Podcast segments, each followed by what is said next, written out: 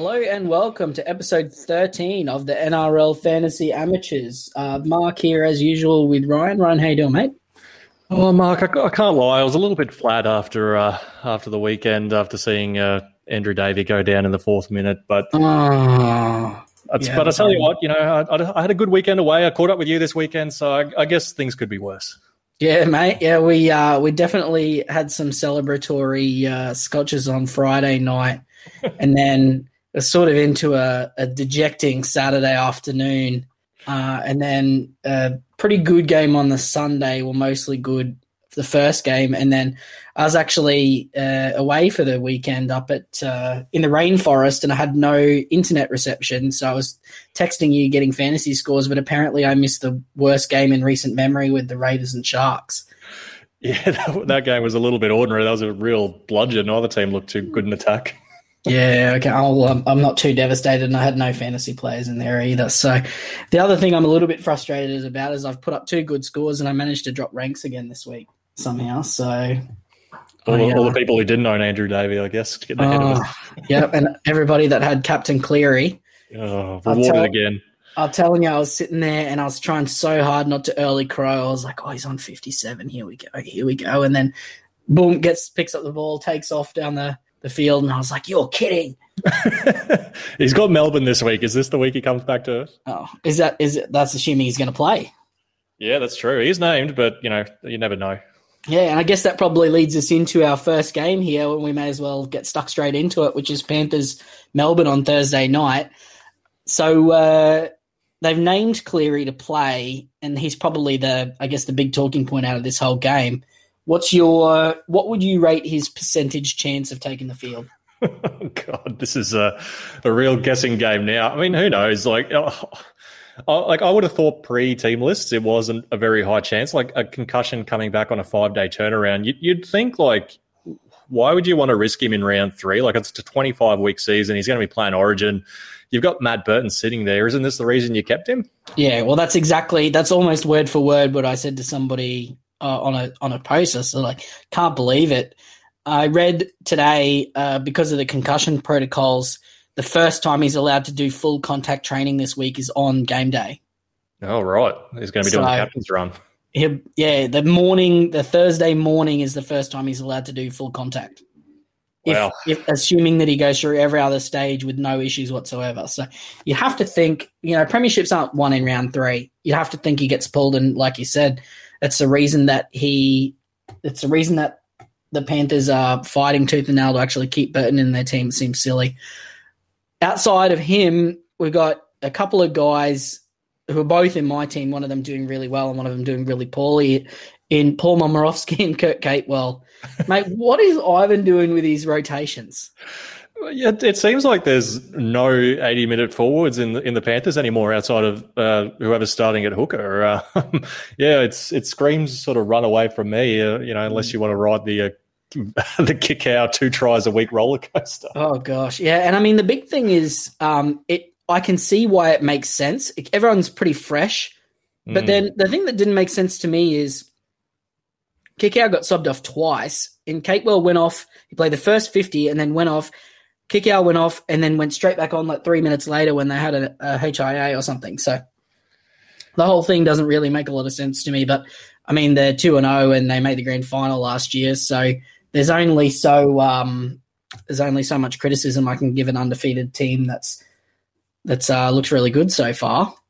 Yeah, like did did Kurt Capewell have an injury or something? Like it, it like NRL.com doesn't say it was a HIA change. Is he No, it wasn't. like, no, he literally just got subbed off, and then Hmm. just they never bothered putting him back on. that's and- really strange. I wonder if maybe it was. It, I would. I would think my my gut re- reaction would be like, oh, you know, because he's uh he's gonna play big minutes other weeks when they need him to. Maybe they just rested him this week. But why would they risk Kikau putting him back on? You'd think Capewell would be the one that was more expendable.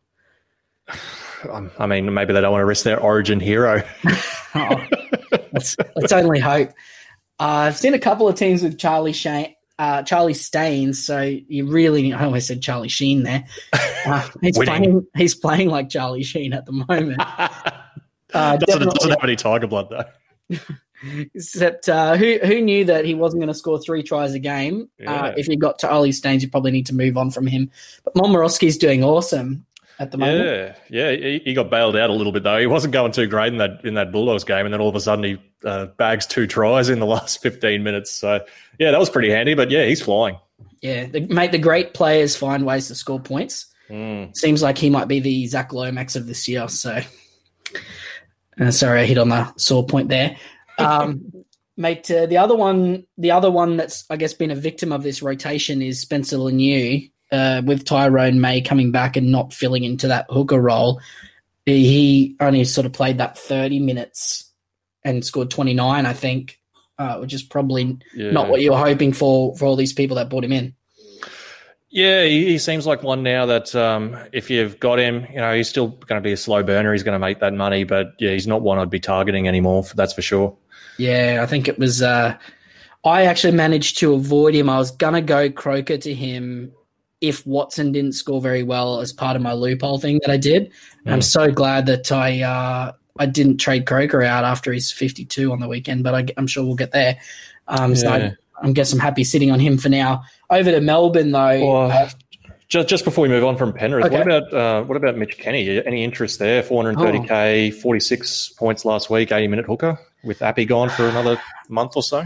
what's his price? He's 437k, break even at 22. I mean, I think the short answer is you'd probably be silly not to be interested. Mm.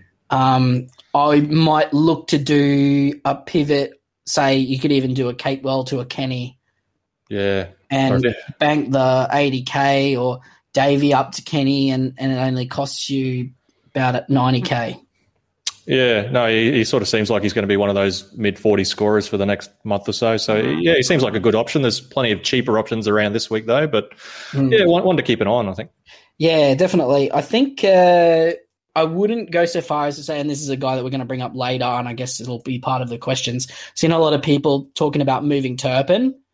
Uh, it seems to me like going Kenny to Turpin to Kenny is sort of a bit, you know, you take you're banking 100k, but you're probably getting similar scores, and you're not prob- you're probably not going to make 150k on that Mm. deal. You know, so I'd just be really careful about you know what option you're looking at if you if you do look at Kenny. Um, Papenhuyzen bailed himself out again. Mhm. Uh, managed to get up to almost 300 run meters, and um, yeah, he's uh, he's looking pretty like a much higher floor option than last year. Yeah, for sure. You were you were panicking last week. You were wondering what he was doing, but no, my, my man Pap he uh, he came back with a vengeance in that second half, and yeah, he uh, he, he looks um, a much improved player than what we saw even two years ago. You know, like he's really become like added extra dimensions to his game as we've spoken about previously. Yeah, um, and it seems to maybe even have come in at come at the detriment of Munster. Yeah, that is strange, isn't it? Like Munster hasn't really been hitting the highs that we thought he would. Like we sort of thought he'd be averaging, you know, that mid fifties even without the goal kicking. Um, Mm. But yeah, it doesn't really seem like he's he's going to do that. What would you do if you were a Munster owner? Would you sit firm or would you look at you know trading him out? Well, uh, the question is who you're trading him to. Mm, You know, he's in a, in that sort of awkward price range at the moment. I'd probably look to hang on to him for a couple more weeks because I have scheduled a couple of sort of bludgers for him to start with. So they were pretty poor against the Eels and lost, and obviously they played the Rabbitohs in round one. They're going into the Broncos in round four though, and then the Bulldogs in round five. okay. So, um, if after round five his average isn't in the mid 50s, I'd probably then be looking to move on.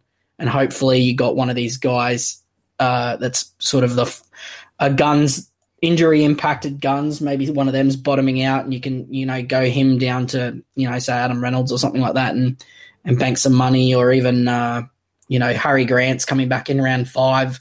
You know, maybe save up and, and look to do something like that, even or uh, or Ponga. You know, there's a few options floating around there. I probably wouldn't be panicking after two weeks. He's averaging Yeah. 49 and a half, you know? Yeah, that's true. It's hard to hard to really complain. Yeah, I, I would assume if if Cameron Munster is the biggest problem in your team, you're sitting in the top 20 overall at the moment. that's a good point. yeah. Um, I can't believe that they're rolling with George Jennings again. He was terrible. Um, Reimis Smith bailed his owners out though. I assume what happened after his nine last week is anybody that started with him traded him out, and then he's put his good score in. Um, as is the way always. As is the way with the the El Cheapo fantasy options. Uh, Christian Welch wasn't scoring that well, and then managed to come back and save his score. Yeah, he's uh he's one of those guys, though, isn't he? Like he um, he can rack up a couple of negatives, and then all of a sudden he'll go on a little bit of a run where he's throwing an offload, busting a tackle, something like that. Like he's a he's a, he's a real workhorse middle. Um, so yeah, like a, a, good score for those who started with him. Hopefully, no one traded him out after last week. Yeah, um, this Melbourne team's looking a bit light on, isn't it? Yeah, what is uh, there's some interesting bench uh, options there, isn't there? Oh, Aaron Fettuccini down there. What position? what position's he? I don't even know. Let's find out. He's a prop. There we go. Okay. Um, yeah, so that that that explains the bench. So you got a couple of props and, and Hynes there. Um, not really anybody outside of Papenhuyzen that I'm interested in in this Melbourne team, fantasy yeah, wise. It's pretty uh, fantasy quiet, isn't it? Yeah, Brandon Smith. I'm glad I avoided that because he's put up two mid 40 scores yeah. in a row now. If, if you got uh, you're probably pretty happy. He's, he's oh yeah chugging, chugging along as well. Yeah, absolutely. Um, Eisenhuth's not going to be starting long enough to be relevant, so don't. Uh, if you if you're thinking about taking a flyer, they're probably not worth it. Do you have anything else for Melbourne? No, let's uh, let's move on to the game of the week. Oh gosh, the uh, I'll hang back on Friday and have a couple of beers with my co-workers cup. um, so we got the Dragons versus Manly in Wollongong at WIN Stadium on Friday afternoon. Uh, Dragons are unchanged from the team that pulled the Cowboys' pants down over the weekend. Um, Jack Bird is getting better. Hmm. What did he score last week? I actually don't. Forty something. Oh, okay, yeah. wow. Even after, I guess you don't get negative points for getting dumped on your ass by uh, Kyle Feldt, do you? So yeah, no, correct. yeah, I mean, it was a winning effort against uh, against the Cowboys, and he's running into Manly this week. So I mean, it's uh, it, it doesn't get any tougher, I, I suppose. Yeah. Um, yeah, I mean, one to keep it on, I guess. Uh, if, I guess you'd be happy if you've got him. He's finally starting to produce a score after his abysmal round one. Yeah, absolutely. I mean, I sort of had a. I've I've now sort of stuck my eye on him, and I want to see if he can string a couple of forties together. Because he's still going to be, even if he scores forty this week, he'll still be under that four hundred k mark. Mm. Um, just to sort of keep in mind for a. I think a lot of people. I know a lot of teams had Kelly or um, one of these other centers, and they've sort of moved on from him. Or I guess the, the Averillo headaches, another one that's uh, which we'll get to, and he's definitely somebody to keep an eye on. Mate, uh, where's the Andrew McCullough try assist? you, you just had to poke me, didn't you? My, uh, I know your brother was as angry as I was. Um, yeah, I, I, I, don't know. I, I thought, look, I, know some people thought differently, but I thought that uh, Josh Kerr uh, try was definitely a try assist. But mm. um, I guess the stats keepers didn't feel the same, and he, he got robbed a, a few points. Old Captain McCullough, but he's still going strong. He's a he's a looking like a great option. Still no Clune on the bench, and yeah, no Clune on the bench again. So yeah, he, he looks like a potential keeper if uh, Clune stays away. Mate, it seems it seems like the Willie Army on the bench is a good thing, particularly when you got those three forwards there who can cover both a prop and an edge. Mate, Daniel Alvaro. Oh, how, how good was his line break? He was on the field for about two minutes and he's storming down the field. Right, well, he's known as a tackle breaking speedster uh, in in circles, certain circles. So I uh, I'm really loving what Daniel Alvaro is doing, and seems like a very popular option. I've seen a lot of do I trade Tino to Daniel Alvaro today, which was very amusing to me. um, uh, uh, he even sort of came back on and took Paul Vaughan off at the end to ice the victory, which was uh, very interesting. They took their couple of starting props off to put Alvaro and Trent Merrin back on. Mate, Mez is Mez is going hard. Yeah, he's back, isn't he? He's uh he's 2016 Merrin again. Mm, he used to be a Jet too. Maybe we just um, who knows? Maybe he's just thriving under the new coach, or uh, how do you how do you even know how these things happen? I'm really happy with Alvaro though, mate. He's uh, okay, yeah, all the signs were there, and it, it, was a it was a layup. And you know, in fairness, I was projecting him for 30 to 35 for 30 to 30, 35 points. You know, and and I couldn't. You know, I could. If you told me that Alvaro was going to be on 47 and a half average after two rounds, I probably wouldn't have believed you. Yeah, I, I mean, I didn't expect him to get the minutes he's getting, but it seems like he's um, uh, almost like the the second or third choice prop um, at the moment. Yeah. Like, yeah, he, he's a great one. I'm glad I started with him. And I mean, would you like? I don't think people have missed the boat. If you want to get on this week, what do you think? Do you think he's No, no, yeah, absolutely, yeah. No, he's still got uh, he's still got money to make. If he, you know, if he can, continues on this uh, current course, I can see him averaging 40, 40 to forty five, and he's still only three hundred and sixty k. You know, forties a, Yeah. a mid five hundreds player. So yeah, definitely he's got at least one hundred and fifty to two hundred left in him. And then if let's say something happened to Paul Vaughan or um, one of their other middles, he's the next one in line for a starting spot, and and who knows where the ceiling is there in the fifties. So yeah, Yeah. definitely definitely worth a, a look for sure. Yeah, for sure. And I I reckon if you want to get him, you're probably going to want to get him this week with his break even being minus two. Like even, Oh a- yeah, I think a 35 is going to get him over 400k. yeah. No, you need to be, needs to be this week. Um, on the other side of the coin, there's a couple of players on the Manly team who are in no danger of going up in price very quickly. Um, one of them, Dylan Walker, and Jason Saab is another one. They're just uh, absolutely fantasy dirt. Yeah, they're uh, they're not very good. I mean, we we saw this coming, didn't we? I know you were saying. Uh, I mean, how bad was Dylan Walker last week? Oh, he was Mm. making so many errors and just like I can't believe he's named there again. But I guess Manly just don't have a whole lot of good options. Like No, that but- back line is just. ugh. Yeah, I honestly don't know how they've managed to get themselves in the roster position that they have. They just don't really have any good players. I have no idea where they're spending the money in their salary cap. So it's uh it's a bit of a nightmare this Manly roster, but there are there's one specific bright spot in it. Well, actually, probably two. Lachlan Croker coming back with a, a strong 50 plus score, mostly, I mean, partly in in uh, benefit of the the try and the HIA to Cade Cust, but that's exactly what we needed to get his price moving. Yeah, I mean, for those who held on to him for another week, uh, I can't say I'm in that camp, unfortunately. Mm, yeah, I am. Um, only because of Watson, though. Otherwise, he would have been gone. So Yeah, I mean, yeah, I, I, I'd still be a little bit concerned about like Croker. Like, if he were to back out that try, his his score still wasn't very good, and you know, like it looked like he was only going to get about fifty minutes until um, until uh, Cust got injured, and his PPM still wasn't great. Um, Mm. That said, like you know, his break even's low enough now. He's got that boost with the try that you know you can sit pretty, and yeah, hope he can uh, keep scoring mid thirties and push his price along. yeah, I certainly won't be rushing to have him in my starting seventeen. Um, but I'm Mm. pretty happy with him sitting there in my emergency, starting to churn the dollars over from this week now. So, and the other one's uh, Josh Schuster, who's been named on the edge. Yes, it's uh, time for a shoey. Do you reckon?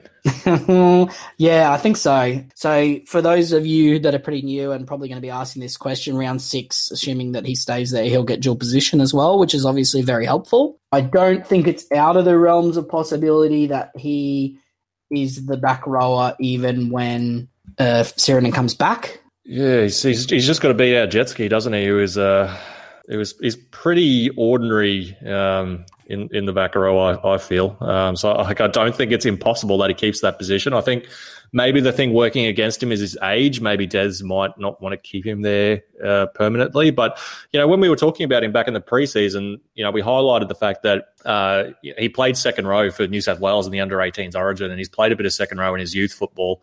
So I mean, it's not totally out of the realm of possibility that you know that is a position for him. Like look at him last week; he's quite a big body. He sort of reminded me a bit of like Wade Graham sort of type, like that type Yeah. of um, that build, just a little bit younger. Like a Bailey Sironen or uh, or someone like that. Yeah. Like, moved from the halves into the into the forwards, like a John Sutton type of type of thing. Yeah, Uh, yeah, exactly. There's, there's no reason he can't stay there, uh, and it's not like Kaczewski's a a big obstacle. So yeah, it'll be interesting to see, but uh, definitely going to be a really popular ad this week, and uh, looking forward to seeing what he can uh, he can produce. Yeah, I mean, and like like we know, like even if he was to lose that um, starting spot to Sironen when he's back, like his break even's low enough already because of last week that his price is going to start moving immediately. Like he only needs to score 40 for the next four weeks and he's probably going to make about 150k. You know, like mm. he he doesn't really need to uh, you know a big score to get his price moving because his break even's already low enough. No, and you'd have to think sometime in the next five to six weeks, Kieran Foran's going to get injured as well. Um, yeah, well, there's that possibility too, which is going to produce a nice uh, an- another headache for Des. Um, but uh, it's definitely, yeah, it's definitely something now where there's a clear path to his price starting to move. And I mean, even if he goes back to the bench for one week or something like that, you know, it's not going to be a crisis. But I think he's a nice little quick, quick cash maker. Uh, moving on to the next game, which would be the Rabbitohs and the Roosters on Friday night. See, Josh Mansour's managed to make his way back into the team. Uh, Latrell came back to earth a little bit. Still a pretty good score, nowhere near what his floor is. Yeah, he got. Uh, I mean, he got bailed out a little bit at the end with this, you know, one big run and then try system like the last five minutes. But that said, his, his score also got dragged down by a sin binning. But that said, that's in his game. You know, he doesn't mind mm. a, a, sin binning from time to time. Um, we'll see how he goes running into the Roosters this week. This might finally be the uh, down to earth game. Yeah, look, mate, the Roosters have been absolutely red hot. So I, uh, yeah, I wouldn't be rushing to buy him if you don't have him. Uh, that being said, obviously we've seen that 37 sort of was his mid mid range score last year. Whereas, you know, obviously if that's going to be his floor, then it's great with a sin bin. But uh, yeah, it'd be interesting to see sort of how he goes against the Roosters. I think yeah. after this week they got a couple of pretty easy games coming up. Yeah, I mean, also keep in mind as well, like his score got boosted by um, Adam Reynolds missing the second half, and he was doing the goal kicking. So, mm. yeah, like without that, it, it, may even have been below low 30 score, yeah, or high, yeah. high 20s. Yeah, um, mate. Speaking of, I guess Adam Reynolds, he's going to be an interesting one over the coming weeks. So he's been named to start despite getting a pretty nasty HIA courtesy of Sean Keppie. Mate, uh, Reynolds we highlighted him, or I guess I I did in the preseason, being you know having being somebody that could average in the mid fifties and might represent some value when he was starting at six hundred and ninety something. Mm. Uh, where's the value point for you where you'll be looking at Reynolds? Yeah, well, I mean now, I mean you know his break even still only sixty two. There's every chance he hits that this week, but he, he's you know with the the attacking potency of the bunnies and you know you have to think he's going to be involved a lot and he's going to be you know kicking quite a few goals. Um, yeah, I mean, he's certainly one to target. Maybe, like you said about uh, Munster, like if he's not kicking on by round four or five, that you know that could be the perfect pivot. Yeah, mate. Well, I'm just looking at their schedule. So after the Roosters this week, they go into Bulldogs, Broncos, West Tigers, mm. and then Titans, which isn't as difficult of a matchup as what we thought it was going to be. Uh, Raiders, Melbourne again. Uh, so it's sort of a bit of a mixed bag coming in, um, and then the Sharks. So, yeah, I think the thing is he's, he doesn't play the first buy round, which I guess is working against him. But for me, I'm going to wait and see what happens this week, kind of hoping that he drops another 20k or so, and then I might look at him next week. Um, Damien Cook's back. He's back. He's out of retirement. Took him one week. He was like, "No, nah, I don't like this. You know, feed up on the porch stuff. I'm coming back." He uh, obviously got a bit tired of seeing the headlines about Reed Mahoney, who obviously did really well again this week. But yeah, Cookie's come back to stake his claim as the number one hooker. Um, yeah, I mean, so much for his price going down. Well, we, we, thought we were going to get a cheap cook, but he's well, uh, ruined it. We've got a 25k discount on starting price. Yeah, that's true. Um, but I mean, you can see the difference it makes um, playing against the Storm, where he's, you know, their forward pack isn't rolling nearly as much against a, you know, depleted Manly time team where they're on top and he can, you know, run for his life. You know, a huge jump in run meters, and mm. yeah, it certainly showed in his score.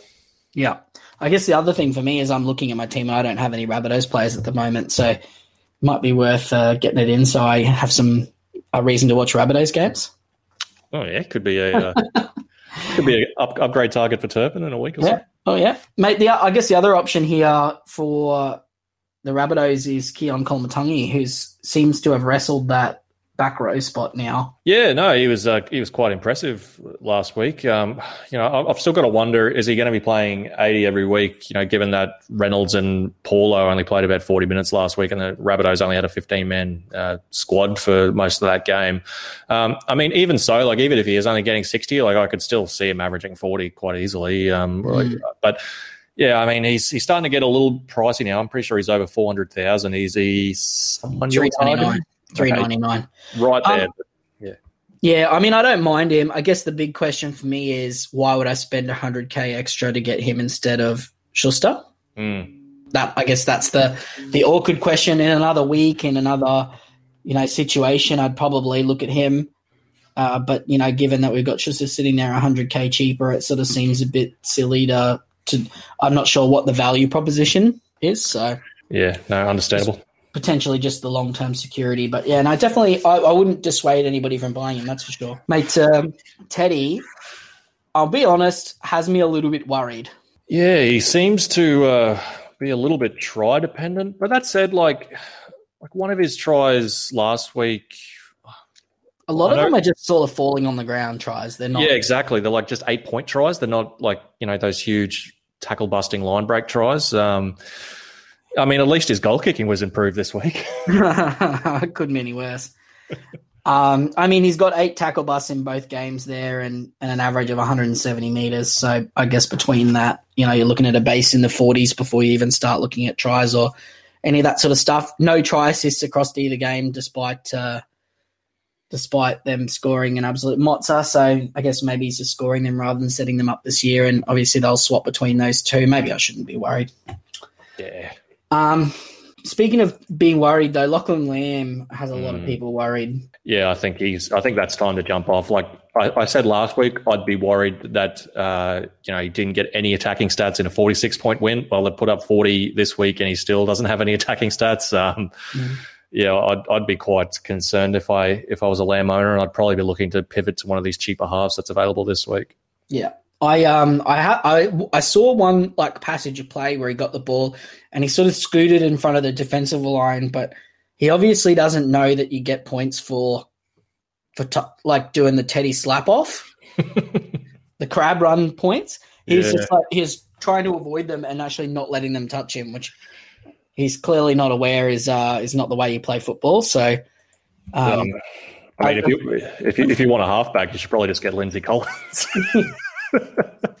he's uh, setting up all the tries at the oh, moment. Gosh, yeah, um, mate. Yeah, so our boy Taukei'aho again mm. di- on the disappointing end. Uh, I guess scoring fifty two and or 51 and 48 or whatever he's gotten and being labeled a disappointment is uh, is a bit rough but we're sort of seeing his low end in terms of his minutes yeah i mean I mean, you're, probably going to see that low end in terms of his minutes because the Roosters are beating everybody by 40 each week currently. Um, you know, we saw last week Taukei'aho played the first 54 minutes straight when the game between uh, when the game against the Tigers was actually you know a little bit tighter in score. Like it was 12-6 at halftime, and then the Roosters just sort of ran away with it in that first 15 minutes of the second half. So once uh, the Chooks were actually up 28 6 is when Taukei'aho came off. Um, you know, I'll be interested to see this week against the Rabbitohs what, what his minutes actually look like as long as that game remains tight. Because, you know, like we spoke about last week, you'd expect the Chooks are going to want to have Taukei'aho on the field when, um, you know, when, when there's goal kicking necessary. And he seems to be playing that sort of like lock role. Uh, and the other thing is, he didn't even really look tired. Mm. You know, he played that 53 minutes, went off, and then I was sort of going, okay, so the rotation here is he plays that, except I think I think it was for feeder that Daniel Suluka-Fifita um, went back on towards the end. Um, yeah. Maybe where that might have been Taukei'aho's extra 10 minutes or something, where he would have pushed into the 50s. Um, definitely one to keep an eye on. I mean, the big thing with Taukei'aho, he's he doesn't play Origin. He's got a pretty good base. You know, he's got a pretty secure role in his team. There's no rush to trade him out. Yep. Um, it's probably more one of those things you can just let him sit there. Um, he's got a pretty high ownership, and most of the people that own him are people that are sort of pretty switched on. So he's not costing you any positions at the moment. The the big thing is going to be when people get impatient is it going to be that you hold on to him or that you sell him and the right making the right decision at that point might be your um, deciding factor yeah uh, like i think he's definitely a hold for now you know like sit pretty take your 50s for now and and just see what happens when he's actually in a tight game you know like if he's still not getting the minutes you know if, if this is a close game against the rabbitohs and he's still not getting the minutes and he's still only scoring like high 40s okay i'll be like okay maybe yeah. he's one to look to upgrade but yeah I'd, I'd sit pretty for now yeah. Angus Crichton's going to be back this week. So yes. we've got that to look forward to. The captaincy dilemma is a bit of an interesting one this week between Crichton and, say, David Fifita against the Cowboys. Yeah, I mean, those uh, edges for the Cowboys, they're pretty mm. ordinary, aren't they? But yeah. Yeah, it's certainly going to be. I'll probably, I, I'm guessing that I'm going to end up staying on Crichton but it'll be interesting to see how I feel come. Uh, this is the uh, Angus revenge game. Oh, it is too. well, that's that settles it. uh, anything else here from the uh, from the Roosters? Um, I mean, we could talk about Tupouniua, but I know a lot of people are interested in him this week. Yeah, I mean, the big thing is he's got two tries in two games. When I looked at him pre-season, he's he was kind of like Jordan Riki, but 200k more expensive. Yeah. And I mean, if Jordan Riki was 550k or 570k right now, would you be buying him? No, no, yeah, exactly. And, and, I guess that's where I'm sort of headed. He's absolute. There is going to be thirty. There's going to be thirty fives coming. There is, and know, like thirty five as a floor for a back row is pretty good. And you know, there's there's a school of thought where you can say, oh, you know, he's playing outside Luke Keary and blah blah blah. But you know, it's at some point Keary's going to have a quiet game or something's going to they're going to play somebody that actually knows how to play defense, and you know, and we'll find out what that that team looks like. Then you got Radley coming back. One of those back rowers might end up not playing 80 minutes, and I'm pretty sure that Tupouniua is going to be the one that, that loses the minutes, not Crichton. So yeah, no, spot on. Like I, feel like if you've got Tupouniua, like if you started with him or you grabbed him after round one, then you know, well done. You you've got a guy that's going to be you know chipping away now at his price, but you know, exactly what we've seen in the first two weeks from Tupouniua is like you look at his history, and that's basically who he is. You know, he's sort of similar to Tino in the fact that like if he gets a try, he's going to be like in the seventies. If he doesn't, like when he's playing, you know, like a Panther, like a top four team, he's going to be in the thirties. Like, and it just so happens they run into the Rabbitohs this week, and it's, you know every chance that he's in the thirties this week. Yeah, it'll certainly be interesting to see. And I mean, the other one's Victor Radley as well, so he comes back this year. Uh, this for the first game this year after uh, missing the first couple. So he's still got a couple of weeks on Sam Verrills. Uh, Radley's coming back by the interchange by the looks. I would suggest he's probably going to play 50 minutes at hooker. Yeah, you'd, you'd think so. Like, given that Lussick only played what the first 30 minutes last week and then never came back, you'd expect yeah. Radley's going to be taking bulk of the hooker minutes this week. Yeah, that's what I'm sort of seeing. They just sort of chuck him on and let him be the hooker this week and ease his way back in, and then he'll sort of take that lock role and probably push Luca Fifita out of the team when Verrills comes back. Uh, it'll be interesting to see how that all shakes out. Uh, on to the first game on the Saturday, Raiders and Warriors. So Raiders welcome back Jarrod Croker, who displaces Sebastian Kris, who's been really, really good for the first couple of weeks, but we sort of warned you that that was going to happen. So none of you should have him. Hudson Young. I obviously missed the second game, but it seems like he scored well again. Yeah, he, uh, he nabbed another try. He, he, he sort right. of seems like um, you know similar to Tupouniua, but but with like a little bit of a higher base in that regard. Like you know, he's he's one of the guys that um, tends to score like you know low to mid forties um, without a try, but then he, he's got these big games in him where he'll bash over the line and bust a few tackles. But yeah, he sort of reminds me of Tupouniua in that regard. Yep. Um, so obviously, we're not going to be investing high 600Ks in a back rower that's try dependent. Um, but speaking of guys in the high 600Ks, Josh Papalii uh, has sort of correct, mostly corrected his break even now. So it's down at 59 after a 56 last week. Uh, owned by 14% of teams. You have to think this game's been going to be played a lot in the middle of the field. I guess I asked you this question last week, but I'll ask it again on on the record now. Where's your value point for Papali? Yeah, well, I mean, he was one we were, you know, we were discussing in preseason about if he had value, and we, we, you know, we thought there was a couple of um, points of value there. And I mean, uh, you know, you're getting what a fifty thousand dollar discount now at starting price. Mm-hmm. Um, I mean, and his break even is still in the sixties as well. So I mean, if you wanted to sit and wait another week, you, you know, you've got that luxury as well to see what his uh, minutes are and see what he does. But yeah, uh, I mean, he, I mean, he's definitely an upgrade target. He's one to look at. But again, you've you've got that uh, origin headache, but maybe the discount's worth it. Yeah, it's kind of in a similar boat to Taukei'aho, where mm. the, where you know they're sort of turning out like he'll he'll he'll score fifty something.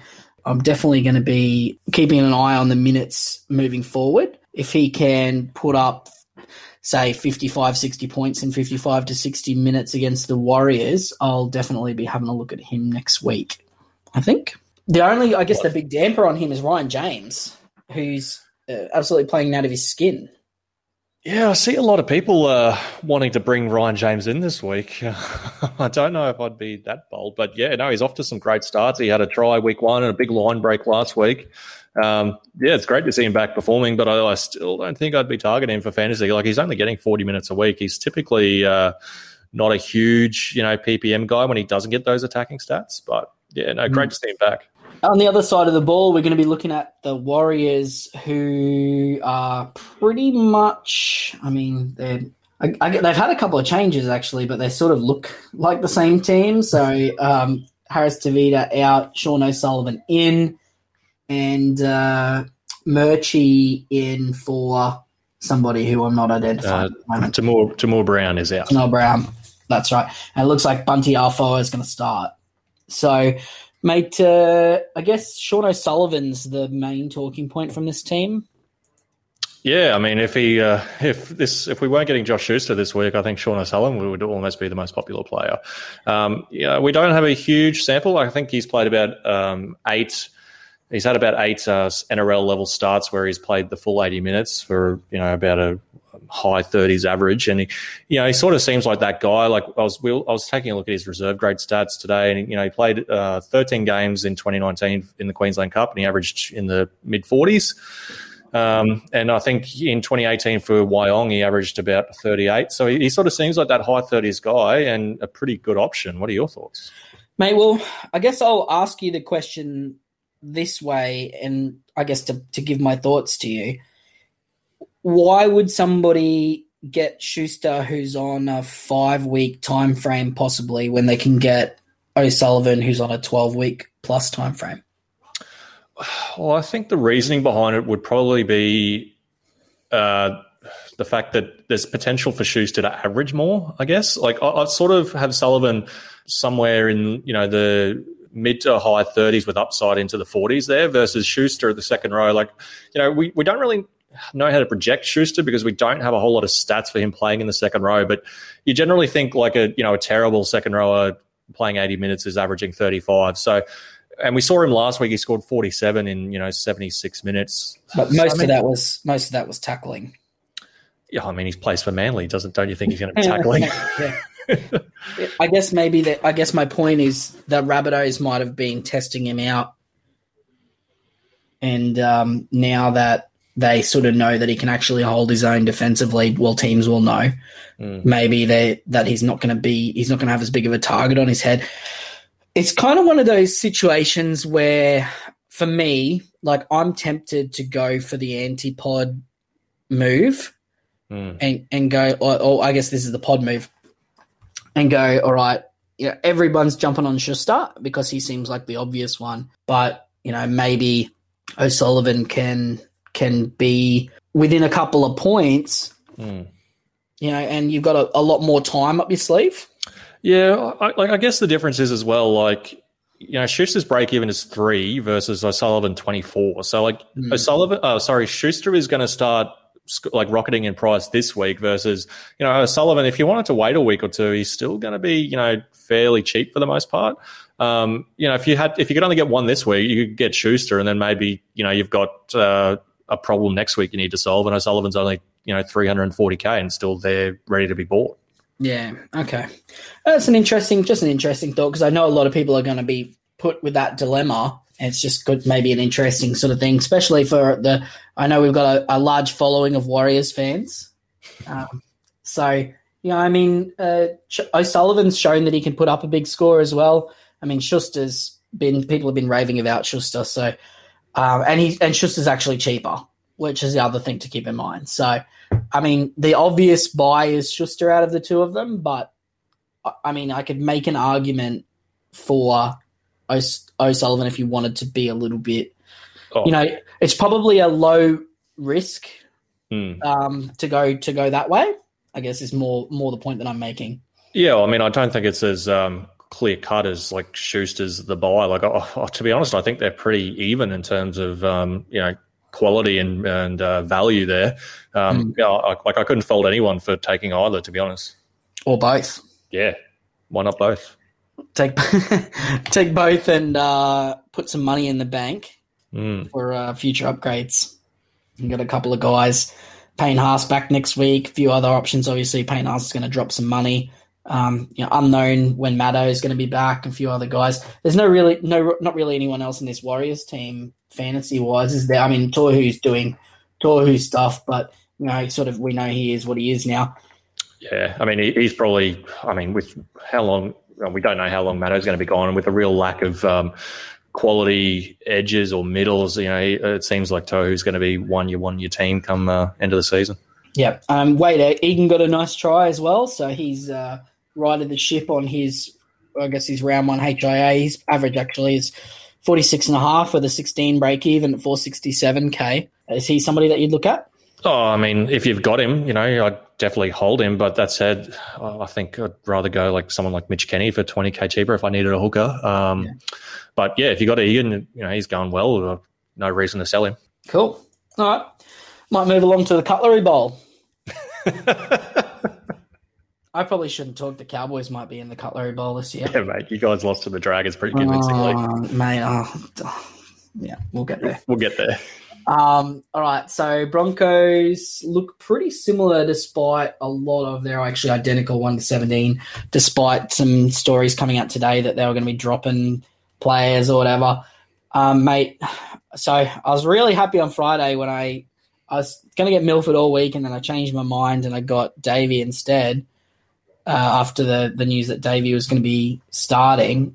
And um, on Friday, I was really happy after I saw Milford score until Saturday when I wasn't very happy.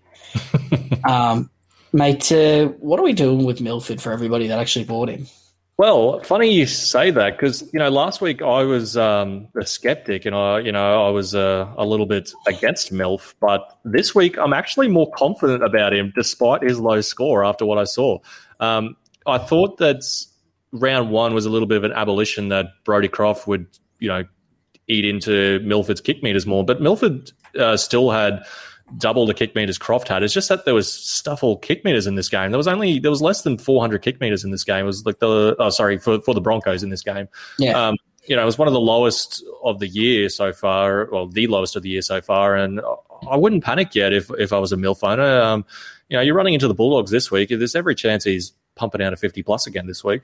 Yeah, and I mean the big thing is it's it's pretty hard to score for fantasy points when David Fifita is just running over the top of you. So I mean, that's he's not going to have to play them every single week. Um, I definitely, if you have Milford, just hold him.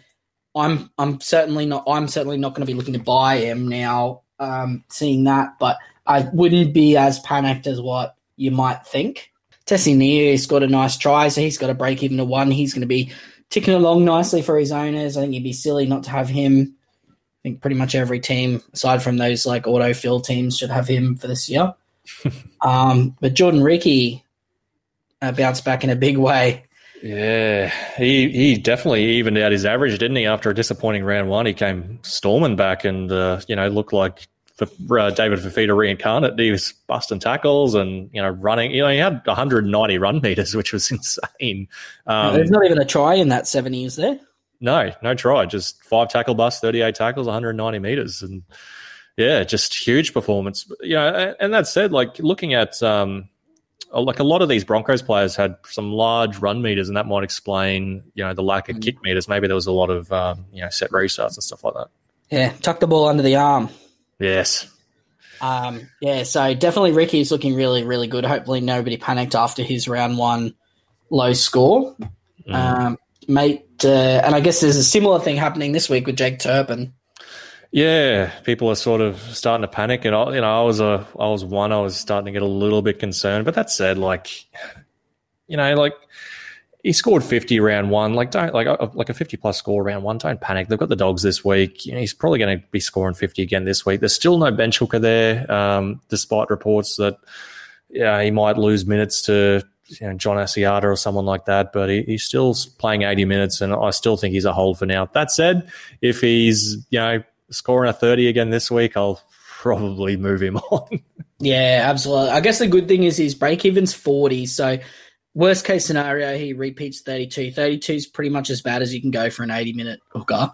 Mm. Uh, Turpin relies a lot on attacking stats for his, and he's a bit, it seems like a confidence player, and obviously they didn't get a lot of confidence from that game. So hopefully against the Bulldogs, they can get some momentum and he can uh, he can do some stuff in attack. Outside of that, Pangai is just going absolutely ham, but certainly not going to be somebody that I'll be jumping on. Yeah, he's pretty expensive. Like he started the year pretty expensive, and he's still like seven hundred and thirty k. Yeah, he's um, yeah, he's not one I'd be looking at because he's not going to make enough money, but he's probably also not a keeper. So yeah, yeah no, don't uh, don't do that. Uh, Payne Haas back next week as well. So we sort of warned people that maybe Isaako was a bit of a low upside option, and he's sort of sitting exactly on what we thought at the moment. Yeah, I mean he had a pretty good uh, bounce back. Like I think he scored what low thirties, uh, round, round, one, and then forty six um, last week, and a nice bounce back. And he's got the Bulldogs this week, so yeah, yeah. every every chance he gets his price moving. Yeah, he's chugging along, but um, yeah, sort of obviously with, with our with the back three of Tedesco, Papenhuyzen, and Daine Laurie is uh, it's mm. all all going really well. Um, mate, uh, I guess we're going to talk about the Bulldogs as well. So, mate, Podtrick, Nick Podtrick. Oh, mate, he looks like a genuine keeper, doesn't he, at centre? Yeah, we sort of mentioned preseason that that was going to be the case, and he's got a two game sample size of doing the exact same thing both times now. So, mate, uh, if you got the luxury of being able to fix your centres this week, and you didn't start with Momirovski and Tesi, definitely looking like a really good option. Yeah, for sure. You know, he was one I was considering. Uh, you know, I was messaging you, watching uh, him bust every tackle, and I was, you know, thinking about Turpin's low thirty. I was like, oh, I could go Turpin and Cotric, but I'm probably not going to do it. But that said, definitely, if you need a center, get Cotric. He looks an absolute weapon, like someone that can score mid forties in a team that doesn't score a bloody point. He's um, he looks a weapon. Yeah, absolutely. Mate, outside of that, obviously we've lost Raymond Faitala-Mariner for 16 to 20 weeks. Might not even see him again this season, um, yeah. given the injury. So Corey Waddell comes back into the starting side. I assume that everybody that started with him traded him out after he got put on the bench, um, but he actually sort of scored pretty well from the bench as well 47 points. Yeah, I mean, you know, that's sort of who we expect him to be. He does sort of look like that, um, you know, mid to high 40 sort of scorer um, yeah, not a bad option again. If you've got him, I hope you kept him. yeah, I, am probably not looking at buying him. He's just really like in that awkward, you know, price range already. But mm. yeah, no, definitely, um, definitely one to keep an eye on too. Sort of not really seeing any difference between him and Koloamatangi for 50k less, and then 100k less than that to get Schuster. So, mm. sort of like why spend 150? Um, yeah, exactly. mate. But uh, while we're on the Bulldogs, um, Gerbo 2.0, Josh Jackson. yeah, he looks uh, he looks an interesting option. Like his uh, PPM is still not you know great, but his, his PPM has never been great. Um, but he's playing huge minutes. You know, he, I think he copped a, a HIA in round one in like the final ten minutes, so he played seventy four minutes, and then last week eighty for a score of 50 and 72, averaging 61 in those two games. Uh, yeah, he just looks like Jake Trbojevic 2.0 if he keeps that up because he's just tackling his, his butt off all game. 64 tackles, no missed on the weekend, and 80 meters or something was his stat line. So yeah. literally no other stats. so, I mean, that's the only worry is if the Bulldogs get marginally better uh, he's not going to be the beneficiary of that. It'll be everybody else on the team but him. There's mm. also the danger that he ends up out on the edge when Thompson comes back, but I guess we'll see what happens there.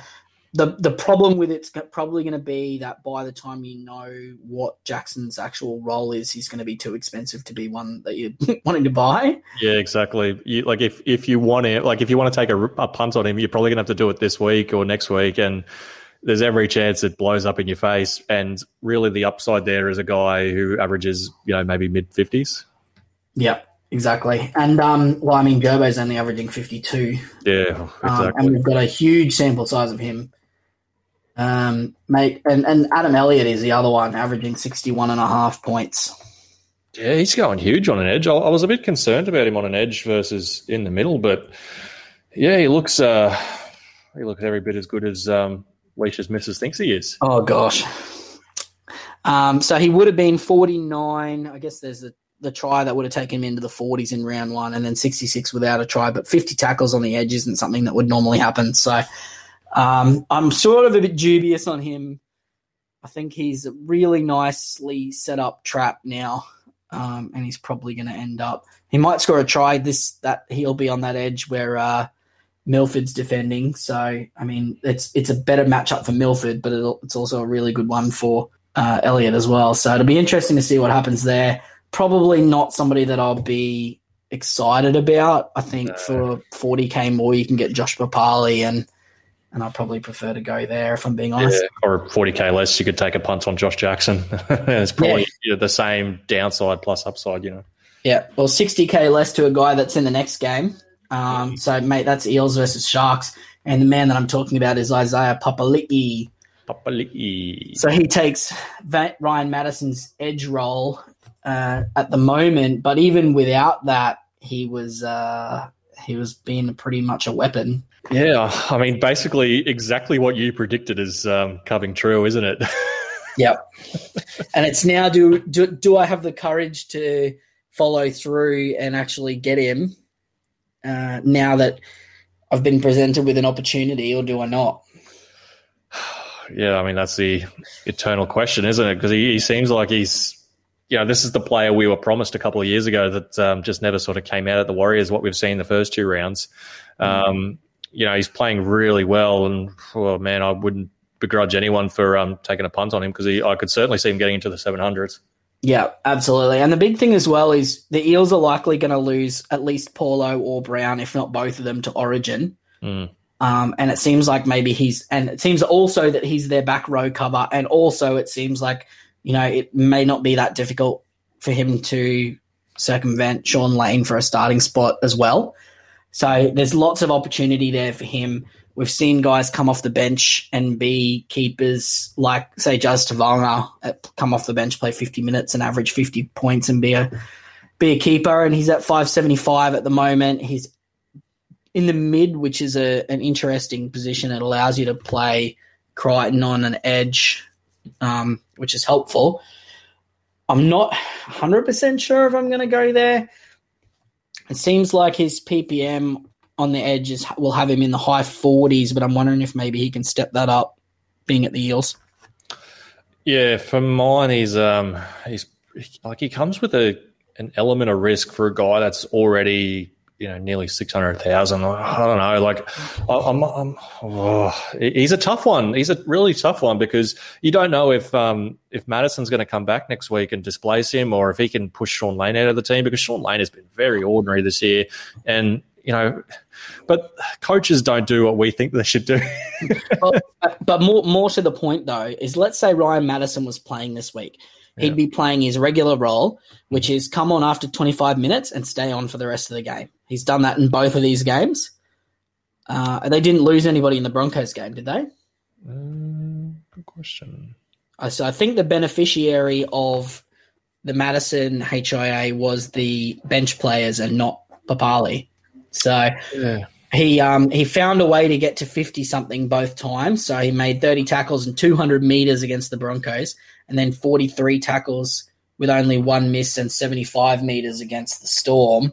Mm. Um, the only thing that's not doing me an excite is the only one offload in two games. But I mean, the Eels like to offload the ball, and I think the more he's on the field, the more he's going to have an opportunity to do that. If he even goes back to that 55 role and punches out 55 points, which he's shown he can do he can score well in the middle. He looks the eye test is there, and that's the big thing. You know, I always find myself going the conservative route when I'm picking. I'm like, oh, you know, I'll, I'll get the safe one. I'll get the safe one. Mm-hmm. You know, like whereas it, players got rewarded for jumping on guys like Reece Robson last year. Yeah. Uh, in the mid to high 500s, and they ended up at 800. And then, you know, you obviously had to get off him in time, but you know that's that's where you're getting your rewards. You know, I've I've chosen a couple of guys that I wanted to take a gamble on this year, like Luke Brooks, who's you know averaging in the mid 50s, who's worked really good, and other ones maybe not so good, like Turpin and Capewell. But I think really he's a he's a potential. Uh, he's a potential. Like I'm look the trade that I'm looking at is like Davey to Schuster and then Capewell to Isaiah Papali, and it leaves me about the same amount of money in my bank, and I feel like both of those are upgrades. Mm. Yeah, no, I see what you're saying, and I think there's definitely an avenue there for him to become a keeper. Like, I almost like him more as a bench middle because mm. yeah, looking at that that Eels rotation, like Hipgrave, Will Smith, like they played bugger all minutes the first two rounds. Like Oregon Kaufusi's playing 30, and then Papali'i was the only real forward getting more than 30 minutes. Like the other two were getting nothing, and Kaufusi was only getting 30 minutes. So, Mate, well, here's here's the question for you: Does he play 55 minutes on the edge and 25 minutes covering for Nathan Brown at lock. Yeah, it's possible, I suppose. Um, and then um, when Hipgrave comes on, he shifts into the, the edge spot and, and Papali'i goes into the middle. You know, he could play 80 minutes out of that and do something like what uh, Ryan Matterson was doing at the Tigers two years ago. Yeah, no, I mean, there's definitely that avenue there. Um, yeah, I, actually, more that I think about it now, I, I probably willing to take a punt on him. Like definitely more over the guys that we talked about at the Bulldogs before. Yeah, I guess uh, Rob McStay, if you're listening to this, don't steal my pod. Papali'i. For those of you that uh, aren't aware, so Rob, uh, one of the guys now, friends group chat slash fantasy amateurs Facebook group, he uh, copied my team identically before round one, and then made the one trade that I did last week and the two trades that I made so he's he's copied me identically so far. Um, I bloody I said him I'm never sending him my team again. Except I think he listens to the podcast and work out what works out what my trades are and then copies them. So if you're doing this, Isaiah's off limits. He's mine. Um, mate, outside of that, uh, Brownie Nathan Brown. What's going? He's even with the injury to Matto, he only played. Uh, he played less minutes than, um, or about the same amount of minutes as what Isaiah did. Yeah, it sort of seems like um, they're having all their forwards sort of play the same minutes, isn't it? Like mm. Isaiah, Junior Paulo, Brown, like they're all sort of um, playing that exact same role, and Campbell Gillard as well. You know, like the. I think Campbell Gillard might have soaked a couple of those Matto minutes. Yeah, that's a possibility. Like he did get up to fifty three against the Storm. Yeah.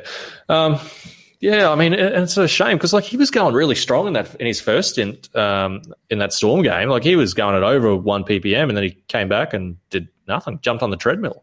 Yeah, I don't know what. I think he just was doing the uh, he was doing the Tino and diving out and missing tackles. So, yeah. Um, mate, uh, I guess the other one, yeah. Oregon Kaufusi probably would have been really interesting in this rotation, except he's sort of a bit too much expensive now, and we've got Schuster again and O'Sullivan, so he's sort of the the least exciting of the three cheap options there. Yeah, he's um, probably not one uh, I'm looking at at all. Yeah, mate. Uh, moving on to the other side of the ball. Oh, well, before we move on, I, okay. feel like I feel like we've got to talk about Reed, don't we? Uh, Reed and I guess the other two parts of the spine that don't have a, a shit haircut. um, so uh, Dylan Brown and Moses. So Moses has got two games, both scoring 67 this year. Um, and Dylan Brown's also averaging 50, but you know he's sort of he sort of is what he is. But I mean, uh, we sort of knew that Moses was going to have these early scores. Although doing 67 against the Storm is pretty impressive. Mm, yeah, definitely. Um, yeah, like you sort of highlighted earlier about his. Uh, you know, I think last week or the week before about his tough run home. Maybe it's a little bit overstated if he's going to be able to pump these scores out even against tough opposition. Yep. Um, and then as for your boy Reed, uh, managed to get 75 even with minus 12 worth of demerits. Yeah, he's, is he the second coming, mate? Is this have we overlooked him? Um, he, he's certainly playing a lot better. Like he's seems to similar to Papenhuyzen, like added extra dimensions to his game. Like he was yeah. pretty one dimensional, I thought, um, early on, in his career. But he's playing 80 minutes now too. Like we didn't expect that with Will Smith there, and there's you know, Will Smith and Ray Stone on the bench. He's probably still going to play 80. yeah, um, I'm certainly interesting to see how this all shakes out. He's probably too expensive. About like I, yeah. for 13k more, you can get cooked now. Um, yeah, exactly. He's over 800,000 now. Like, but his but his next couple of games, he's got Sharks, Tigers, Dragons, then the Raiders, and then the Broncos and the Bulldogs. So I mean, there's definitely an opportunity there for some attacking stats if you want to jump on and and maybe ride him up and see if you can get close to Cleary. But yeah, no, it's bloody yeah, I just can't. Uh, I couldn't see myself uh, doing that. Um, yeah. But he's been awesome. Um, you know, very, very good. Uh, speaking of awesome, though, Chad Townsend. Uh, yes, with another good score. I think he was. Uh, I think he was in the in trouble at half time, though, judging by my. Uh, yeah, I was, uh, I was. I was in panic mode. Um, watching this game because he was in the single digits for a lot of the first half, and then he somehow ended up at 53. Like I think he got bailed out a little bit by some like you know a try saver, a couple of like turnover tackles and stuff like that mm. that helped him get there. But um, yeah, no, another great score from him. Unfortunately, his goal kicking wasn't great. Uh, it probably cost him the game, unfortunately. But uh, mate, uh, how's Moisa looking? Moisa, hmm, good question. What did, he, what did he score last week? Uh, 18. Yeah. He's so he's back to reality, is what you're saying. Yeah. So 20% owned. Matt Moylan uh, did not score very well. Surprise, surprise.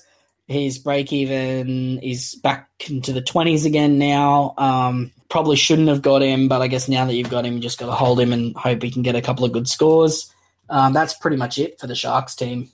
Yeah, well, I mean, Connor Tracey at centre is an interesting one. Yeah, I think that's um, just an injury related something. Um, no, it says uh, Roddy drops to the reserves. Hmm. Oh, mm, yeah, who knows? Um, it'll be yeah, interesting. Sure. I, I think he's cheap enough. You can give him a week and see what happens. He's only two fifty seven or something like that. Yeah, um, you have to think. You have to think they're going to make a change there. It might even be uh, Briton Nikora or Teig Wilton at centre. Yeah, and, and Tracey's break even's thirty seven. You can definitely wait a week. Yep. I, I would not be surprised to see Nikora centre, Teig Wilton at back row if that's the case, and we probably won't find out until it's too late. But uh, Teig Wilton, if that if he's going to be there, uh, he's going to be an absolute jet. So definitely one for the black book, and let's see what happens with uh, with Teig Wilton.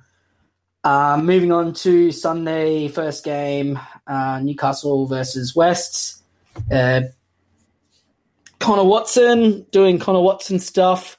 He's uh, he's done a really good job for us and the other forty four point three percent of people that own him. Um, mate, uh, Barnett and Tyson Frizell also doing really well. Yeah, we um, like I know you highlighted Frizell in the preseason as one to avoid, but he seems like he's going even better um, than last year. He's you know averaging in the sixties. Do you think it's sustainable? It's, I mean, it could be. Um, he's always been a good player, and the downside he's been on a bad team. Um, Newcastle are definitely better, uh, the, probably the best team that he's played in. So if he's uh, if he's getting a good opportunity, but then again, they've played two pretty soft teams as well. Yeah, that's true. Uh, but I mean, it doesn't get tougher for a while. Like they've got the Tigers, Dragons, uh, Titans, and then Cronulla before Penrith in mm. five weeks' time. Um, you know, there's a real lack of good edges this year. I mean, there's every chance that he could potentially end up as a keeper. Yeah, I mean, if you ask me right now, like you can redo your team and you don't have a salary cap, I'd have Frizell in there for sure. Mm. Um, but uh, yeah, no, it's certainly he's certainly surprising me. Mate, uh, Tex Hoy finally saved himself with a, a good score after a pretty poor round one, so he got 44 and comes in now with a 10 break even. I think if you have Tex, you just got to keep hanging on to him, let him make as much money as he can. I saw Barry Tui say today it sort of seems like it's round six at the best for Ponga now, which means that he's got at least another three games, if not four plus. Yeah, definitely hold on to Hoy if you've got him. That said, I wouldn't be buying him, but if you've got him, definitely hold him. Yep. Um, Jayden Brailey's doing fantastic. Oh, Mitchell Mitchell Pearce is probably overperforming, but you know he's a flat track bully, similar. So you know they've had a couple of good good games, and he's uh, he's been the beneficiary of that. Um, 27 tackles with one missed is better than he normally does. Is he playing to get? Is he playing next to Frizell or Barnett now? Oh, that's a good question. I, I because what Pearce defends on the right, doesn't he? So that'd be Frizell, wouldn't it? Well, okay. So I put it to you maybe that um, Frizell's protecting Pearce a bit better than what Fitzgibbon or whoever other duds he had on his had on his edges in the past. Um, maybe that's uh, cleaning up some of his demerits defensively. Um, yeah, that's a, it's a pers- definitely a possibility. Frizell's quite good defensively.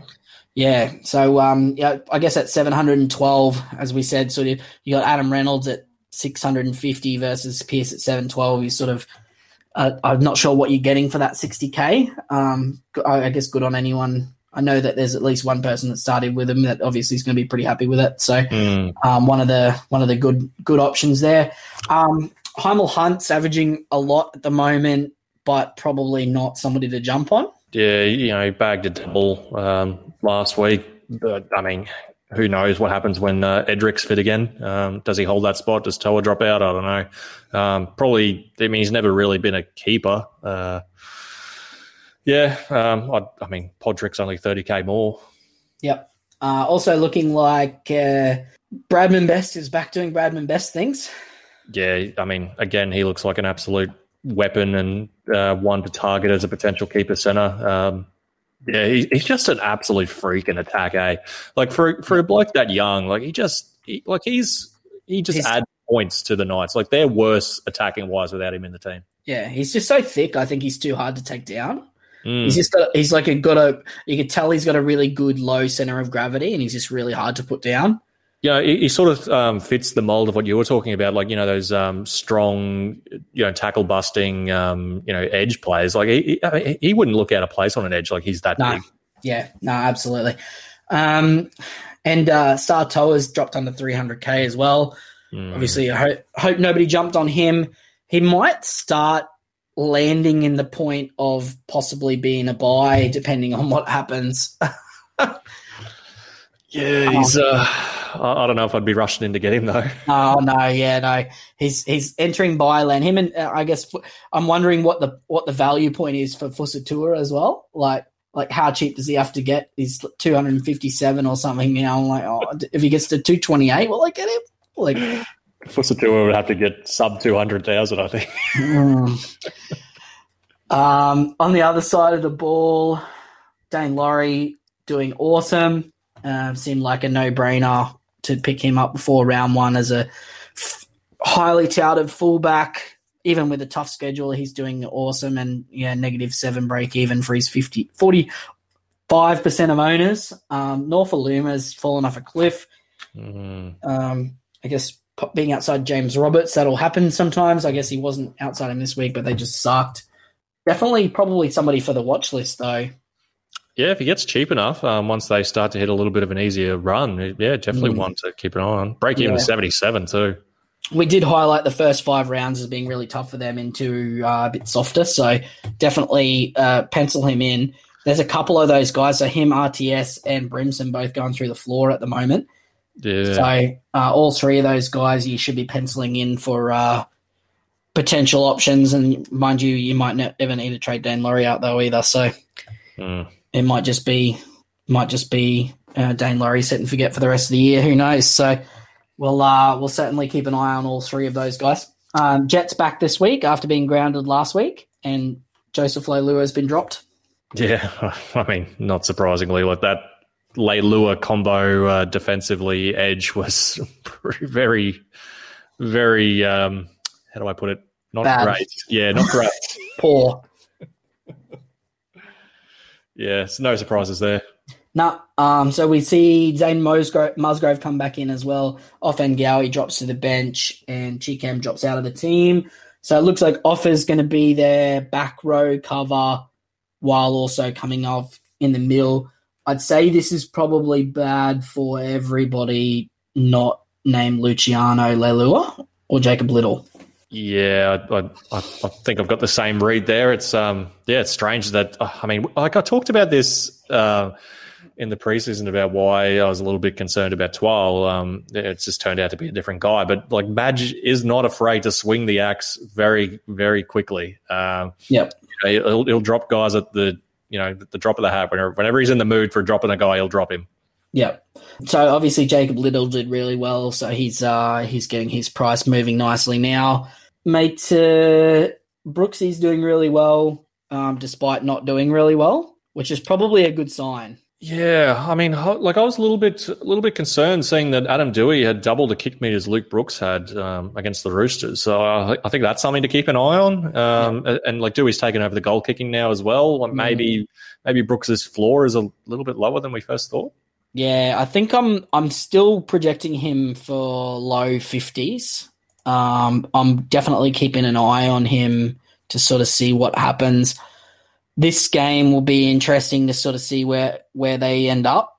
Um, they do have a couple of easier games coming up in the schedule as long as he can not be terrible, uh, and and he needs to stop kicking the ball out on the full and and sort himself out. Hopefully, the Tigers can do something. Um, I think this is this change for the forwards is probably good for him though. Hopefully, they can win a little bit more um, possession. They're going to need it against this big Knights pack though, so it'll uh, be interesting to see how how that all shakes out. There's no halves even on the 18 to 21, so definitely safe this week. Maybe not as safe if he plays the same way again. I would say. Anyone else for the Tigers we need to get to? Uh, don't buy Zane Musgrove. Is, is that yeah, good advice? Yeah, I saw someone talking about him today. Yeah, don't do that. Um, on to the Cowboys. Um, yes, here we go. Who, have named an unchanged team. Of course, they have because they did so well last week. Oh no, they lost to the Wooden Spoon favourites. Coen Hess still in the team. Not really sure why. I think he's got some nude photos of Todd Payten. Reuben Cotter looks good for someone in a team that doesn't look very good. Jen- Corey Jensen scored well after us uh, recommending him. Um, what did he beat Leniu by? Would be almost ten, I would think. Yeah, I think Jensen. Yeah, uh, it was ten points.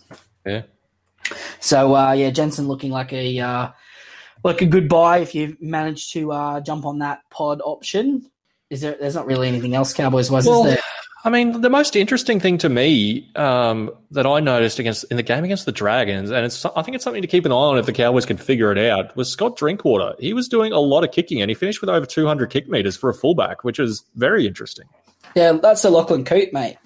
Yeah, Todd, Todd Payten's been watching highlights of the 2015 finals, and he's gone, "Oh, that's what we need. We need a kicking fullback that doesn't know how to set up tries. That'll get us some wins." And we need Lolo playing 50 minutes again. Yep, that's it. Well, that's what he said. He said, oh, back in 2015 when they won the grand final, Taumalolo played 50 minutes. That's what we're going to do. It's like, okay, mate, but can you, can you get can you get Jonathan Thurston back too? Your team's not very good. You need to pick some good players. The thing is, I don't really know where they go from here because everyone else on their team's not very good. They gave away all their junior players to other teams. So I'm not even going to talk about it. Michael Morgan, why is he scoring 50s? Yeah, I mean, especially at a team that was not great either. Um, I don't really understand how it happened. Uh, he's always been pretty good defensively, but he's uh, yeah he's averaging in the mid twenties tackles wise, which has something to do with it. Run meter, so he's actually running the ball. You know, so he's looking at you know sort of between running and kicking, he's scoring twenty points or fifteen to twenty points, and then twenty something in tackles, and then the odd sort of attacking stat. So, mate, if the Cowboys can figure it out, there's no reason Morgo can't go back to a 50 something, you know, consistent average. But I just, I couldn't see myself wanting to invest there at the moment. Yeah, no, myself either. Like, I don't know how you can place faith in this team, and there's just so many other no. good half options around too. Yeah, um, and like, I just still think it's very strange that um, both halves are kicking less than their fullback. But, no, that's that's very odd. Um, it's unpredictable though, I guess. So you know, good on Todd for trying to do something, but you know, maybe do something that's not that. Um, moving across the Titans, uh, Brimson is not scoring very well at the moment. I don't expect that to continue. Uh, averaging 23 after the first two rounds, break even in the 70s or 80s, depending on what you're using for your break evens. Um, 8.6% owning. I guess you probably just need to hang on to him, don't you?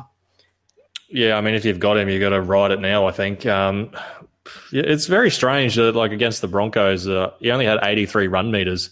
I mean, he had four errors as well. So, uh, yeah, he's just in a little bit of a down patch. I, I, I think um, you know it's not something we haven't seen from Brimson before. Like he, he does go through like these little bit of lows, and then he'll go on this absolutely purple patch and you know scoring bloody fifty plus for two months straight. Um, yeah, I, I, think you just got to hold on to him, and he, he's probably someone that a lot of people will be looking to target in a couple of weeks. Yeah, definitely pencil him into your little black book for for future buys. So we see Ash Taylor dip out for a couple of weeks with a hand injury. Mm. You have to think that's good news for Fogarty. Yeah, like I um, I think I spoke to you or briefly mentioned it this afternoon that um, you know Fogarty and Tanner Boyd, like it's only one game, but they played one game together last year. Um, and Fogarty had 436 kick meters and Tanner Boyd had 32. So you know that gets me a little bit excited for um, for Fogarty. Uh, maybe he can you know add a couple of extra kick meters to his score. Um, but yeah, I definitely wouldn't be jumping on on Boyd. That's yeah. for sure. Oh, that's the next question I was going to ask you. Is what do you think about Boyd? I guess the short time frame means uh, probably mm. a no, probably a no go. Yeah, um, considering that he's not a he's not a uh, he's not looking like we're gonna we're not projecting him fifty or anything like that. Yeah, exactly. Um, you know, especially if if that one game last year is any indication of what we can expect this time, it seems like it could have a fairly low base, and you're going to be relying on some attacking stats, but yeah, who, I mean, we don't know how long Ash Taylor's out for, but I can't imagine it's it's more than a couple of weeks. Yeah, no, I agree. Probably just avoid him. Mm. Uh, speaking of players with low bases, what a segue! Did you do that on purpose? You didn't do it on purpose, mate. Which which of these two players scored more fantasy points this week? Jack Hetherington or Tino Fa'asuamaleaui? Oh no! Oh. It could be a trick question. Please, uh, please let it be Tino. Did Tino score more? Please. No, Tino did not score oh, more. No, Hetherington Hetherington got twenty nine and he got twenty five. Oh no, he's averaging six point five missed tackles per game across his first two starts, and he doesn't even look interested in completing those tackles. He's just flying out of the line, doing an arms tackle, like hitting the player, doing the James Maloney. It's not a bad footy play. He somehow managed to get three Dally M points this week, um, which is a completely different thing. But um, mate, he he looked fine, but he's de- he's he's definitely more Jack Hetherington than he is um, somebody that's good from yeah, a fantasy, from a fantasy perspective. Yeah, but I mean, like the thing with Tino, like the thing, the difference between him and Hetherington is that uh, we know he's got these huge attacking games in him. Um, mm. You got to wonder, like, uh, is that purple patch coming soon? Is he yeah. is he maybe a one in a couple of weeks where everyone's jumping off and we're looking to jump on when he's you know 450k? Yeah. Well, let, here's the stats. Here was his. This is the only stats that he recorded for this game: 26 tackles, seven missed, 139 run meters. Full stop. Yeah, it's uh, no tackle bust, no offloads. It's not inspiring, is it? No, but it definitely, I'm definitely looking at him as a buy target. I think my value point for him is something with a four in front of it. Mm-hmm. Um, but if we, you know, if you if you look at the price predictor on the on the app, if he scores 45, which is about where I have him projected, um, loses 10k and then and then sort of starts moving laterally and then up again at 45. So, you know, at 530, I'll think I'd be forced to have a look at him. Uh, but he just kind of feels like maybe there's like there's not much difference between him and Capewell at that point, and why would I spend a trade for it?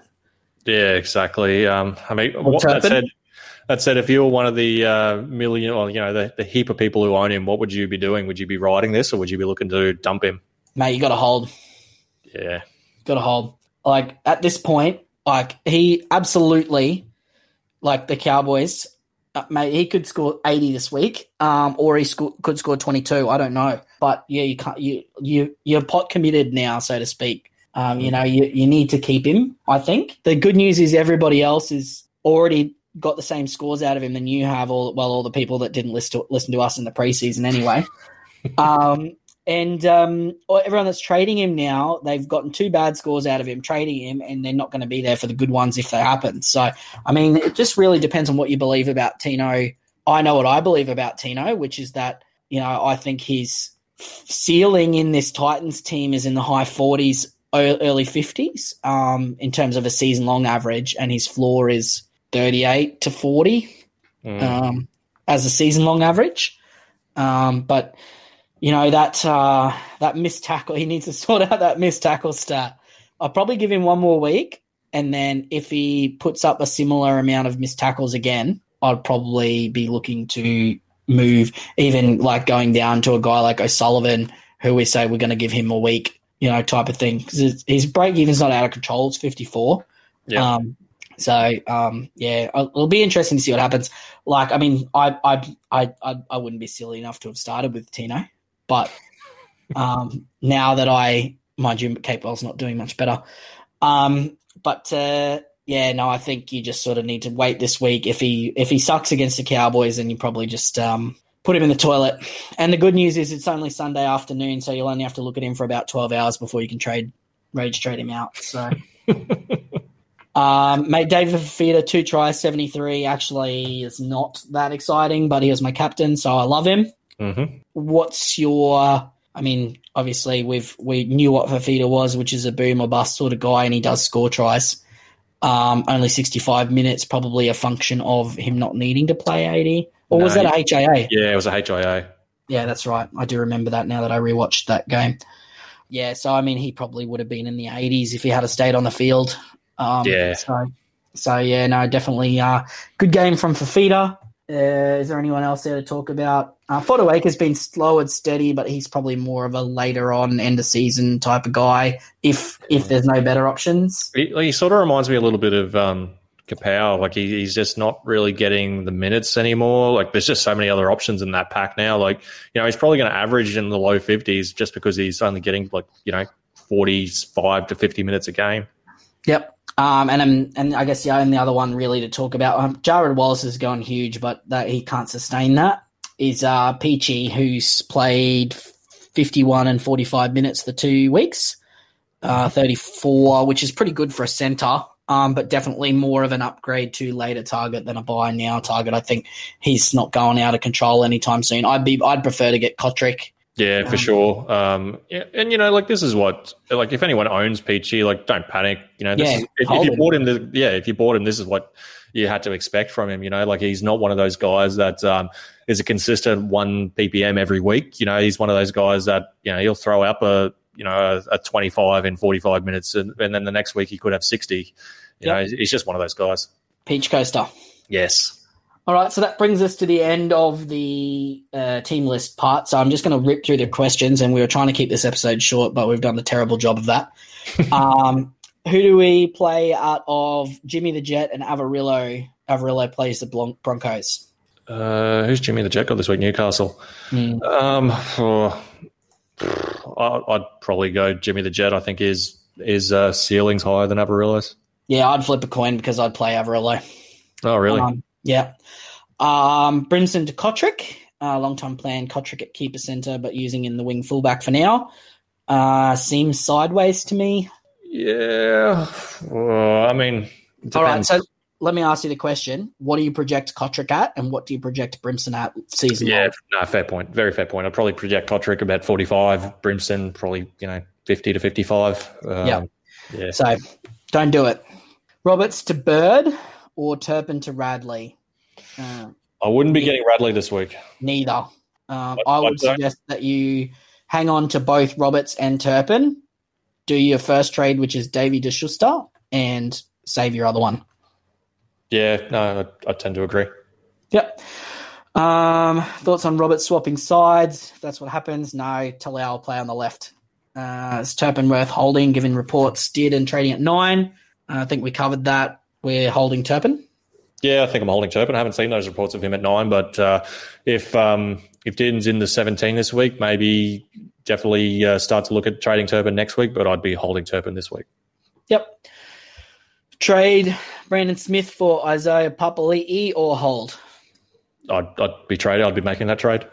Yep, I like it. Um, what's the reason for people trading out Taukei'aho this week? Panickers. The first comment is people are stupid, which I think is a uh, yes. That is the correct answer. Yeah, don't Um, panic if you have Tucky. Uh, upgrade middle forward to AFB Papali Vaughan. Uh, I prefer Papali of the three of those, but I think maybe don't get any of them. I agree. Yeah. Um, maybe look at Unless your name's Rob McStay, you could look at Isaiah. Um, are we worried about Schuster not playing the full 80 on the edge? Uh, who's on that Manly bench? They got Cust, Boyle, Keppie, and Aloiai. Three props. But I guess Aloiai can play on the edge. I guess. Uh, oh, I mean, it's it's certainly a possibility, but I mean, even if he's playing sixty, you'd think he's yeah, getting in, in, the mid thirties. Yeah. Yeah. No, not worried. Uh, definitely considering the idea that it could happen, but not worried about it. Uh, is Cotric a better over, better option than Hymel Hunt? Yes. Yes, one hundred percent. Would we trade Hodgson for Mitch Kenny? Yes. Yes. Schuster is Schuster worth bringing out, bringing in while Sironen only possibly out for three weeks? Yes. Yeah, I think so. Because I mean, like his break even is so low now. Even if he only gets three weeks, if he scores forty, say he averages forty for three weeks, he'll make one hundred and twenty k. You know, like it's not quite enough, but it's still quite a bit. Yeah, I think uh, I, I feel pretty confident with Schuster um, that uh, he's he's set up for success, and and there's a couple of different things that could that could go his way that would make him relevant long term. Yeah, I mean, if, if you if you are feeling risk averse, Sean O'Sullivan's right there as well. Yeah, well, that's the second part of the question: is what do we think about Sean O'Sullivan? So yeah, yeah if you yeah if you are if you're worried about Schuster, the safer but probably lower upside option is O'Sullivan. Uh, RFM out for three to four months. Waddell, we covered. Probably go for somebody cheaper that has a similar projection like Koloamatangi.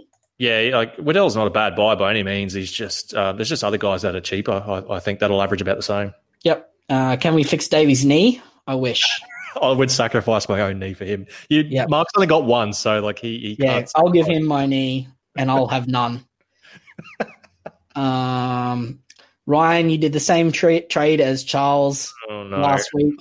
Davy and Verrills, what are you doing this week? Yeah, I, I, this are probably like I still don't think they were bad trades, but they were probably the worst outcome trades I've ever had. Trade bringing in uh, Davy and Verrills, then we Davy goes down four minutes in, and we find out Verrills is actually a month away instead of next week. Um, what I'm doing is obviously Davy is a trade. I'm I'm holding Verrills because I think he's someone you're going to want in your team regardless. Um, yeah, it's just a shame that's going to be you know three four weeks instead of one or two. Uh, but I'd hold Verrills trading Davy to probably either O'Sullivan or Schuster. I'm not too sure yet. One of the two. Yep. With RFM out, is Elliot a good pickup? I'm not sure that those two things are impact each other. Yeah, no, I think Elliot was in the team regardless. I think it affects Waddell more than Elliot. Yep. Who do we captain this week out of Jayden Brailey, Angus Crichton, Teddy, or Fafita? Ooh, I'd probably go. I'm probably. I'm, well, I am. I'm going Angus in his revenge game. Yep, Angus or Fafita if you want a pod. Schuster and Bird to oh, as trade in options for Davy and Moylan. Yes to Davy to Schuster. Uh, probably look for somebody better for Moiser than Bird. Yeah, yeah. I mean, I mean, like you highlighted earlier, Bird had a pretty good score last week. Um, I mean, it depends what position he needs. It seems like he doesn't need a wing fullback if he's trading Moylan to, to Bird. Yeah. I mean, if you only need somebody as a bench or a scorer instead of uh, someone in the backs, I'd probably have a look at, I mean, even Tesi Niu or Daine Laurie if you don't have either one of those guys. I mean, like um, if, if position doesn't matter, just get Schuster and O'Sullivan. Yeah, good call. Um, yeah, if you can avoid that, obviously, unless it's a swap from – sort of fullback center with T- Tesi or something like that. But um, yeah, well, maybe yeah. like, like Momirovski's. Well, he's four twenty now, I guess. Uh, he's a bit expensive. Yeah. What other? Are there any other centers in that sort of price range? Not, not really. Um, I I think if that's your best option, I don't hate it, uh, but I think you can come up with something better, possibly. Looking to trade out Turpin and Taukei'aho. Thoughts? Mark, give him a smack. Don't do it, and I'm going to come and give you a smack. Papali'i or Ryan James for under 600k. Papali'i easily yeah. by a mile. Yeah, comfortably by 15 points per game on average. I reckon at least by about, by about eight lengths. Widths, yeah. length of the Flemington straight. Yeah. Uh, Schuster at 12 must have. Um, I don't know if I'd say must, but strong option. Yeah, no, yeah, I wouldn't go must have just just because of that time frame. Like if he didn't have a clock on him, I'd say yeah, probably close to must have, but yeah, uh, still a very good option though. Uh, this one's very topical, Ryan. Uh, did your lorikeets that chirp in the background survive while you're away on holidays? they did, mate. I came back this afternoon. There was about seven on seven of them on the balcony wanting, wanting some grapes. So I think they missed me. we can we can hear them. Uh, what do we think of Josh Jackson? We gave you our thoughts on Josh Jackson. Yeah, um, but I mean, I think with the Josh, uh, I think worst case for him is he holds his price. Like I don't think he's going to go backwards from 600k, like unless he gets injured, obviously. But I, I do think there's upside there for uh, like a 50s average. Josh Jackson or Isaiah Papali'i? Ooh. I'd probably go Papali'i to be honest, just because I think his PPM is stronger, um, yep. and yeah, there's more upside there. Yeah, and you can save 25k. Exactly. Do you reckon Kenny will play the 80 or will Tyrone May steal some minutes? I think he'll play 80 most weeks. Yeah, I thought that Kenny, uh, sorry, that yeah, Kenny wasn't going to play 80 last week against the Dogs, but then he did. So I don't know why that would change now. If yeah, yep. I think he's probably going to play 80 most weeks. Is Ben Hunt a great pod and keeper? Well, I mean, he certainly had a great game against the Cowboys, but uh, yeah, in fairness, I could have played halfback for the Dragons and scored 70 something points against the Cowboys. I would suggest that there isn't really a, any benefit to going him over a guy like Adam Reynolds, and you're paying a lot more. Yeah, no, agreed. Um, you'd have to think his average is going to correct at some point. Yep. Do we think Isaiah Papali'i is going to play 80? I think we already covered that. Bradman Best or Tyrone Peachey? I mean, if price isn't a factor, I, I, I think Bradman Best is probably going to average more than Peachey over the course yep. of the year. Or Cotric, better. Yeah, I mean, yeah, uh, Cotric's probably the better choice in terms of value. Um, but if yeah, if price isn't a factor, best is probably the top. You don't you don't think that uh, Cotric's going to out average best full stop off the off the stick? Probably not, just because of the dog's scoring potential. I, I just don't know how many tries he's going to get because mm. of how you know poor their attack is currently. Yeah. Okay, mate. Uh, I'll, I'll, flip a coin on that because I would probably recommend Cotric as over the three of them. And oh, I think yeah, oh, no, hundred percent, I agree. He's, he's the cheapest. Just, yeah, just because he is the cheapest, you know, there's a whole lot more value there. I'm just saying in terms of where the centers are going to shake out in, you know, by the Full end of the year. Yeah, yeah, I think you could easily end up with two or three of those best Peachey Cotric, and Lomax. Mm. Um, possibly is looking like the very early shout for a top top four centres. Uh, Sullivan, O'Sullivan and Schuster the best cash cows this week, and who's our cash cow of the week? Yeah, it depends whether you're a risk taker or a slow and steady wins the race guy. I think. No, well, I mean this is a Warriors fan podcast, so Sean O'Sullivan. if you had to choose only two to bring in this week, Schuster, Averillo, or Sitili Tupouniua, uh, who would you leave out? I would leave out Sitili Tupouniua. Yeah, I'd leave out Tupouniua as well, just because of how much more expensive he is. Save yeah. that Dosh. Yep. And last question: Is it too early to quit the game? or how how do I quit the game? uh, just yeah, uninstall the app. I, I, had that. I, I, felt like doing that after um, after Davey went down in the fourth minute. just, just make sure you put Jason Taumalolo as your captain before you do it. There's always at like end of the season when Taumalolo's out for like six weeks and he's got like thirty percent of people with him as the captain, and it's all those like ghost teams that gave up. Like one of one of like Juzzy's seven teams that he made and picked the best two, and and and like screenshots as one of his twelve captains that he's got for the week. Oh god. Yeah. All right. Um, I think that'll just about do us. Um, obviously, we've had a really another really short podcast here at ninety nine minutes, so. Uh, thank you very much for uh, choosing to listen to us and um, enjoy the weekend of footy coming up. Yeah, and make sure to give us a follow on uh, Twitter and Facebook. And I'm pumping out some good fantasy TikToks as well if you're interested. Oh, but, yeah, let's yeah. let's get the let's get the TikTok moving. If if everybody uh, if you guys don't have TikTok, uh, you don't actually have to do any dancing. Just go on there and like videos of uh, footy players doing stuff. Yeah, I'm I'm pumping them out on the regular. Great. All right. Catch you guys. Love you guys.